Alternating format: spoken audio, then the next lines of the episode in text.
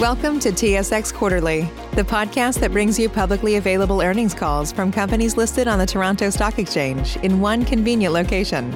Gone are the days of looking through confusing websites. You'll find the important information right here. Enjoy the call.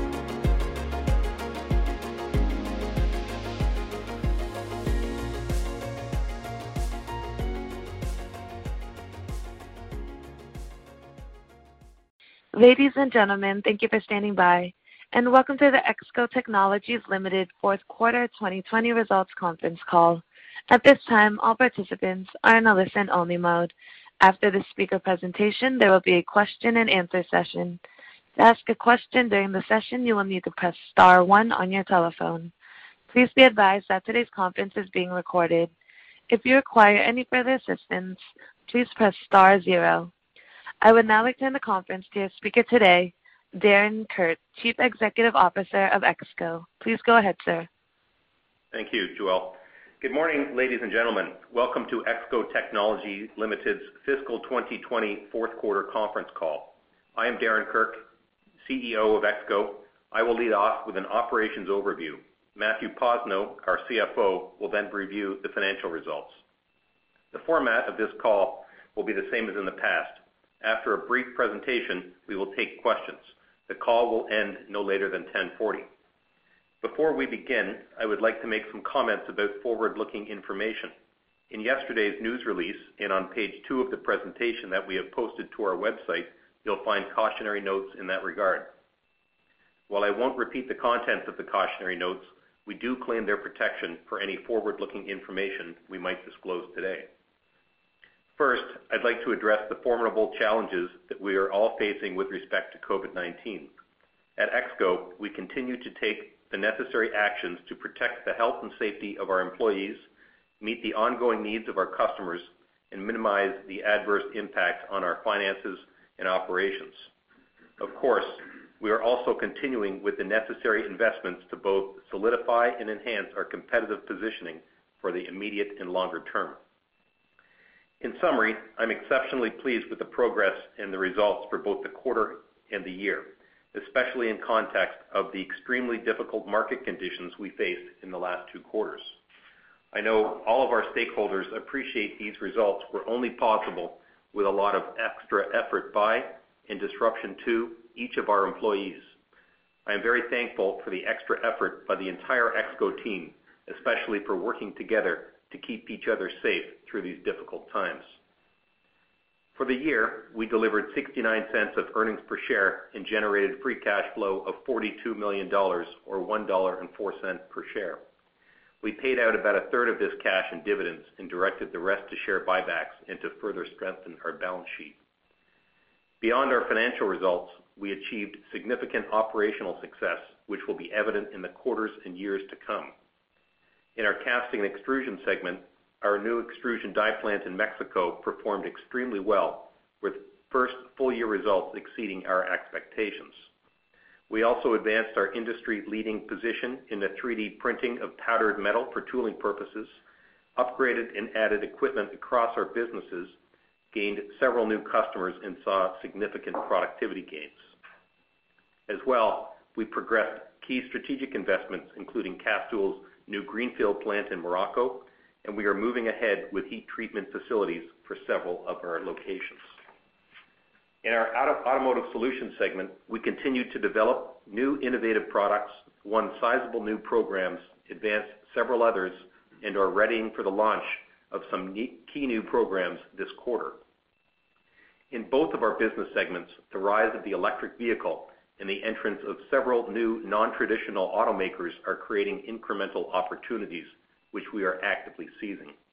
As well, in our tooling group, our products are getting larger and far more complex, which plays to our competitive advantage. So despite obvious uncertainty, we see great potential for margin-enhancing growth in the year and indeed years ahead.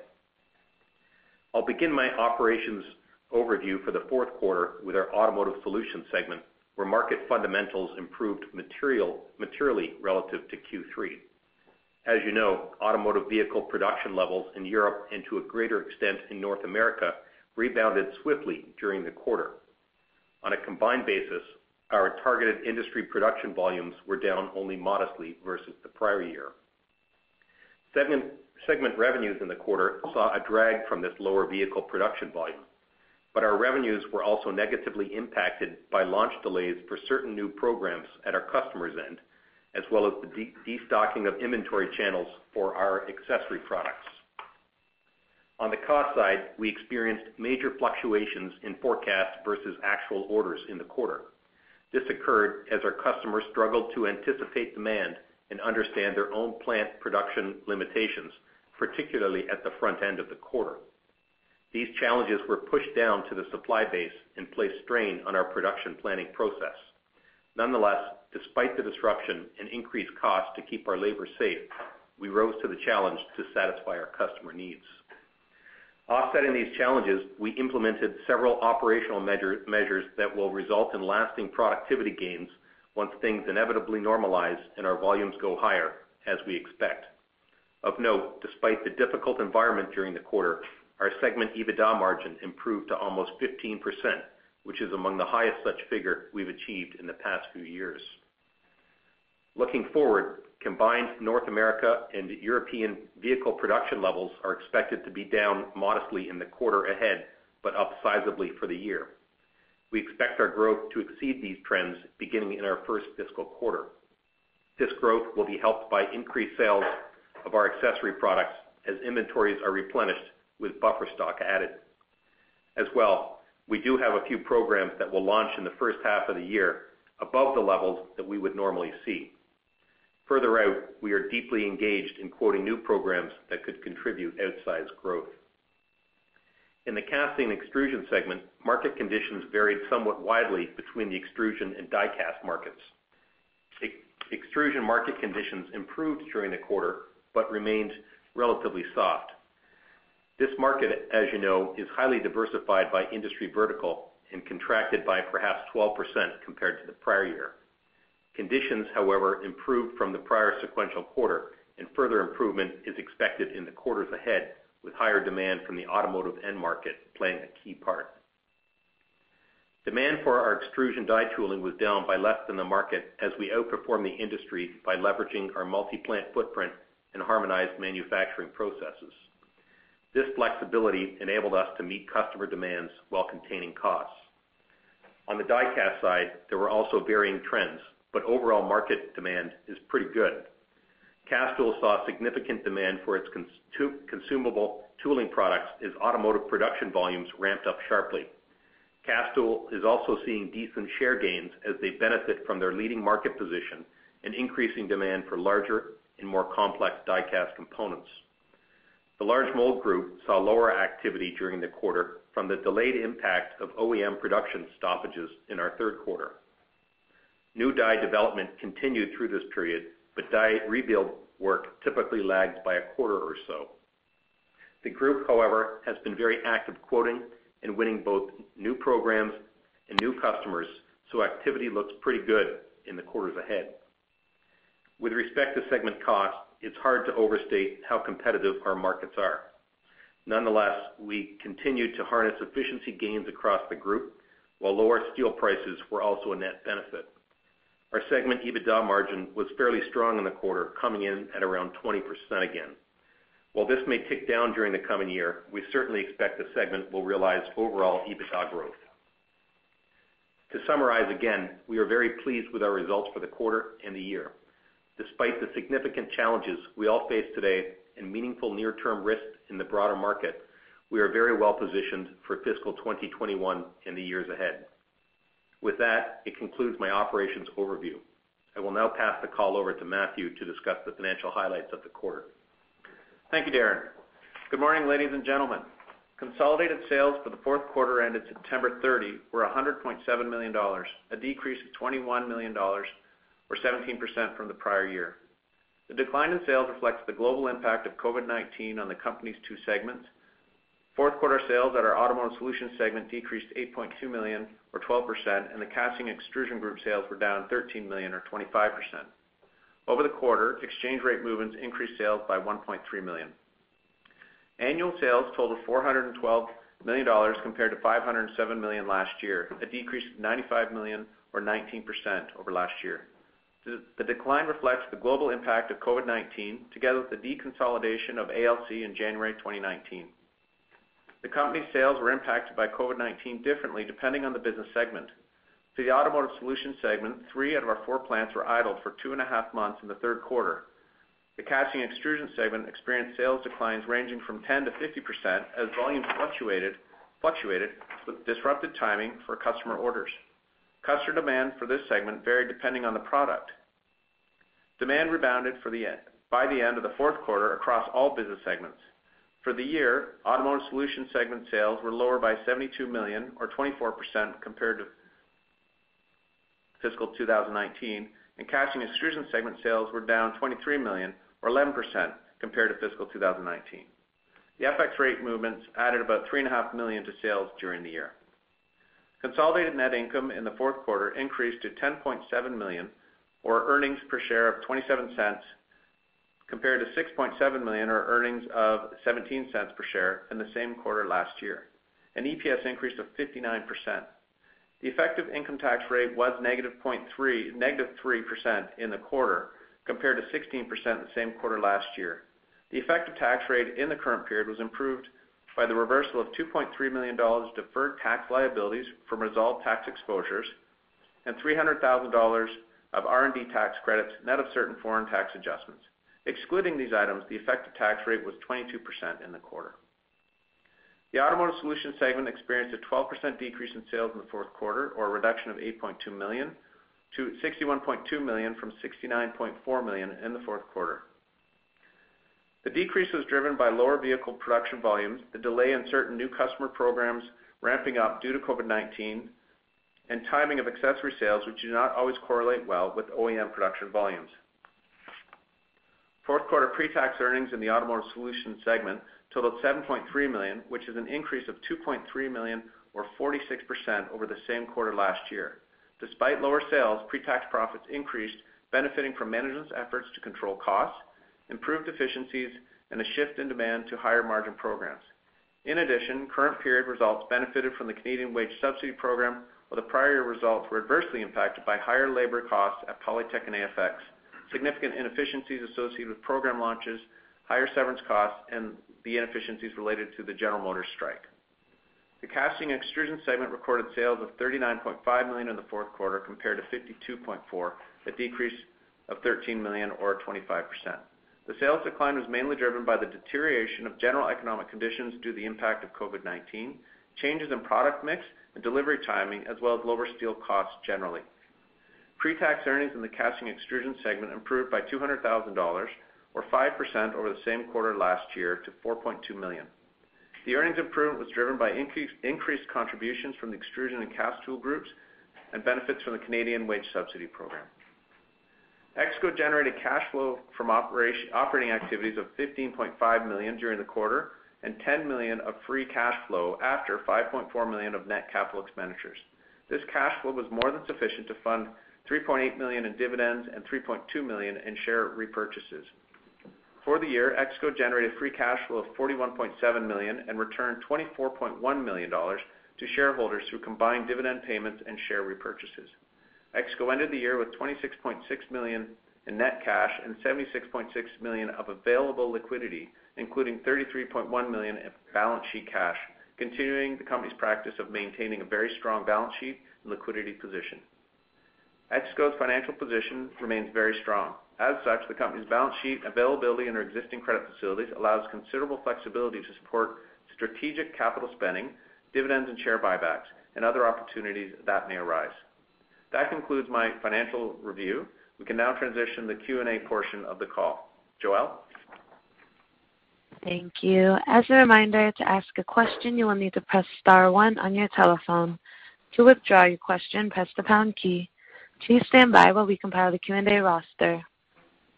Our first question comes from Michael Doumet with Scotiabank. Your line is now open. Hey, good morning, guys. Good morning, Michael. Yeah, nice quarter. I was just wondering if you can call out the wage subsidy you received in the quarter. Um and then for the Automotive Solutions, if you X out the wage subsidy, I'm just wondering you know, if you can sustain that level of margin going forward. So, in terms of wage subsidy, the quarter disclosed is around 4 million dollars. Approximately 25% was the Automotive Solutions group, the remainder was casting and extrusion. I guess with respect to the uh, EBITDA margin uh, for the segment, you know, we were around 15% for the quarter. Uh, it was certainly a benefit to some extent from the wage subsidy. But um you know we do see the prospect for that margin going higher over the next year. It's going to be helped by some additional overhead absorption as our volumes improve. Uh, also, uh, the product mix um, is uh, expected to improve this year. So you know, I would say that you know, we do see upward pressure on that margin. Interesting. Okay, that's good news. And then um turning to the casting and extrusion, I mean, you called out um, a couple of factors. There's a lag effect in the large mold. There were lower steel prices and then CEWS in fiscal Q4. I mean, Presumably, those are all moving in the opposite direction for fiscal Q1. I think you did talk about margins ticking down. Any way you can provide um, you know, maybe some goalposts or guidance around what type of normalization we should see next quarter? Yeah, I'd say it's tough to give you guidance for a quarter. Um, but uh, you know, for the year, we do uh, certainly expect that we'll have both top line and EBITDA growth, even if the margin comes under a little bit of pressure from uh from Q4. Awesome. Okay. And if I can sneak one in. Um I mean presumably, earnings will recover next year. You know, your free cash flow comfortably covers your dividend. You've got a net cash balance. Um and even with the buyback, I mean it looks like you're going to build Um, your cash balance going forward. I'm just wondering what the big picture strategy is to accelerate capital deployment. Well, we are certainly focused on spending capital. Um, and uh, you'll see that uh, our CapEx budget for 2021 is uh, north of 30 million, about 33 million dollars. And um, we're focused on greenfield additions and also making some capital investments that will improve the operations of our tooling group, Uh, namely with the heat treat facilities that uh, I mentioned. Um, you know, I think it's it's still we're still going to generate free cash flow uh, even after all those sizable investments. And you know, we'll look at the dividend next quarter. Um, you know, we've had a long track record of um, consistently increasing the dividend. Um but to the extent that the balance sheet you know, continues to remain strong in that we have surplus cash, Uh you know, we don't mind holding it for some period of time. You know, we're on the lookout for acquisition opportunities, and uh you know we continue to be focused on that, but we're not going to jump the gun and take something that uh that we're not happy with. Uh you know, then we also periodically buy back stock, but I think you should expect that the balance sheet will remain strong. Got it. Thanks for the thanks for the color, guys. Nice quarter. Thanks. Thank you. Our next question comes from David Ocampo with Cormark Securities. Your line is now open. Uh, good morning, guys. Morning. Morning, David. When we think about the new programs that you've won in Automotive Solutions and sort of what you're quoting on today, and coupling that with what appears to be a shift to more higher-end vehicles, how should we think about the CPV growth over the next few years? Um, I think we've had a pretty um, good track record of generally having revenue growth that's 5%-10% points higher than changes in vehicle production volumes. And looking at the programs that we're launching this year, uh, which does include um, some that are uh, outsized relative to prior years, you know, I would expect that we could certainly get close to the upper end of that range or 10% uh, premium growth, and that represents content per vehicle growth. Um you know with um, all the change to vehicles that are happening um, and the rise of the electric vehicle, uh, there is a significant opportunity for us to um to introduce more content uh, into vehicles as they get larger and have more cabin space as electric vehicles do. And so we are uh, actively um, quoting on and uh, frankly winning uh, a lot of these programs. And so I think just naturally, as we see kind of the landscape evolve for vehicles, it plays to our advantage, and that's contributing to the growth. That's great. And then last one here for me. With steel prices moving up so dramatically in the last few months, is there any lag with respect to passing off this cost to your customers? And Can you give us a sense on what percentage of raw material cost is steel? Yeah. So For the steel, we buy uh, specialty grade uh, tooling steel, and uh, we have not seen that price increase for the steel that we buy occur. In fact, if anything, it's continued to have downward pressure in recent quarters and months. So a lot of the movement in the price of steel is passed on to customers, but there's a lag. Um, and you know, where the price of steel goes in the future, uh, I can't say, but our recent um, track record has been that it's been coming down. I guess in terms of intensity of revenues, it's probably in the neighborhood of 20% or so uh, for the tooling group. Okay. That's it for me. I'll hop back in queue. Thank you. As a reminder, to ask a question, you will need to press star one on your telephone. Our next question comes from Peter Sklar with BMO Capital Markets. Your line is now open. Yeah. Uh, good morning, Darren and Matthew. Um, Darren, I first wanted to ask you, like, strategically, you know, you're seeing this accelerated movement globally to battery electric vehicles. So like, what is your plan for the large mold business? You know, because obviously a battery electric vehicle doesn't need a transmission case cover or an engine block, and I'm just wondering what your thinking is there and what you can do with that business. Sure. Um, I think, you know, broadly, uh, the move to uh, the electric vehicle is uh, a very positive thing for our entire tooling group, both extrusion and die cast. The electric vehicle may not have the uh, requirements for engine blocks and uh, transmissions, of course, but uh, a lot of the structure of the vehicle is being made with die cast components. You only need to look at what Tesla is doing with the massive die cast machines that they're installing to see that, you know, die cast is taking share. And the mold complexity is increasing with the size of these components that are required. We are uh, actively uh, uh, quoting, winning awards for structural components um, and building them today. And whether it's internal combustion engine or electric vehicle, more of the structure will be made of die cast. These components will become more complex, and that plays to our strength. We're seeing that today, and we expect it's gonna be a tailwind for us, not a headwind. Okay. Um and then the other thing I wanted to ask you about is, can you elaborate a little bit about this tooling you're developing, you know, not through traditional machining methods, but through 3D printing? Is is that in like, where are you doing that? Is that extrusion tooling or Castool tooling? Can you just talk a little bit about that? So the uh, machines that we have, um, of which we have three uh, up in Newmarket, uh, we, use them primarily to support our mold design for the large mold group. And by using an additive printed component in the mold, it enables the entire mold to perform at much higher levels of efficiency.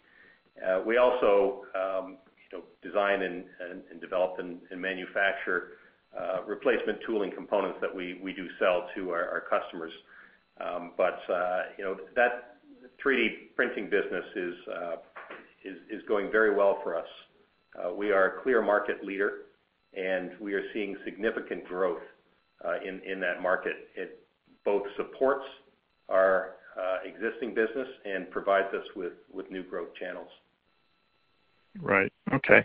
Um, and then just my last question is just just kind of what is your gut feeling in terms of the outlook for demand in the extrusion tooling business? You know, obviously, you know, as it relates to non-residential construction, you're not, you know, there's obviously gonna be a slowdown in office towers, but there's be, you know, there's obviously a big pickup in building of warehouses and distribution centers and things of that nature. So just wondering, kind of on balance, how you think the the demand is going to unfold in that business.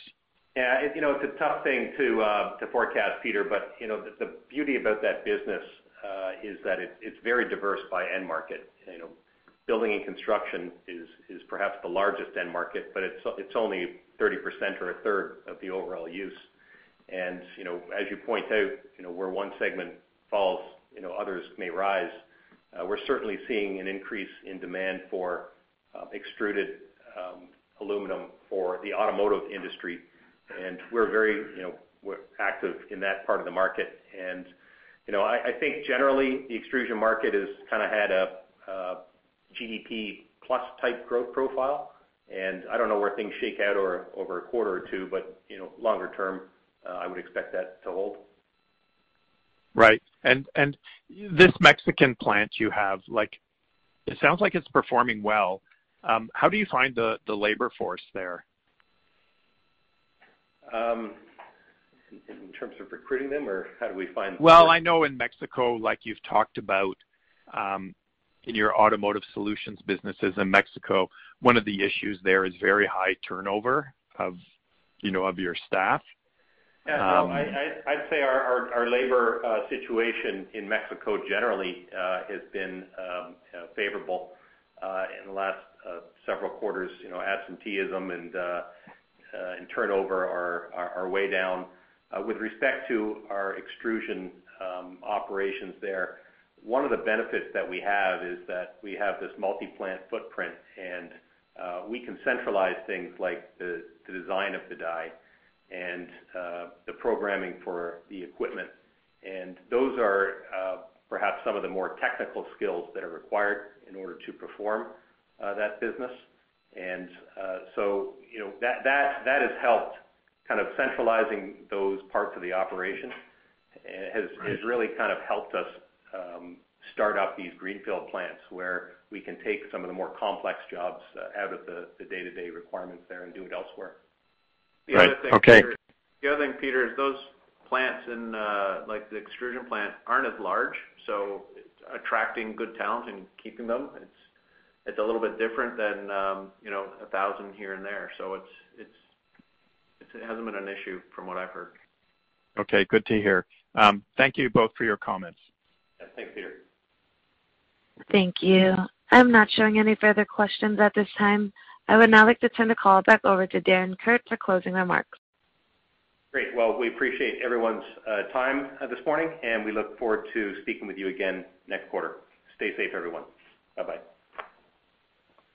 Ladies and gentlemen, this concludes today's conference call. Thank you for participating. You may now disconnect.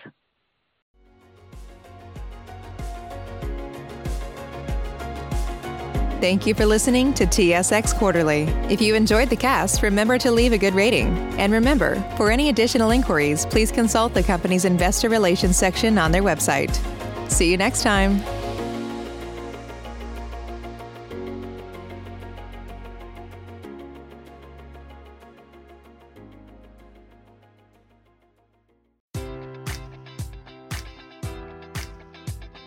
Enjoy all your favorite sports like never before at BetMGM. Sign up using code Buckeye and receive up to $1,500 back in bonus bets if you don't win your first bet. When you register with BetMGM, you'll get instant access to a variety of parlay selection features, live betting options, and the best daily promotions in the business. And with BetMGM at your fingertips, every play and every game matters more than ever. Place your money line prop, or parlay bets with the king of sportsbooks today. Sign up using code Buckeye and receive up to $1,500 back in bonus bets if you don't win your first bet. BetMGM and GameSense remind you to play responsibly. 21 plus and present in Ohio, subject to eligibility requirements. Rewards are non-withdrawable bonus bets that expire in seven days. Gambling problem? Call 1-800-GAMBLER. In partnership with MGM Northfield Park.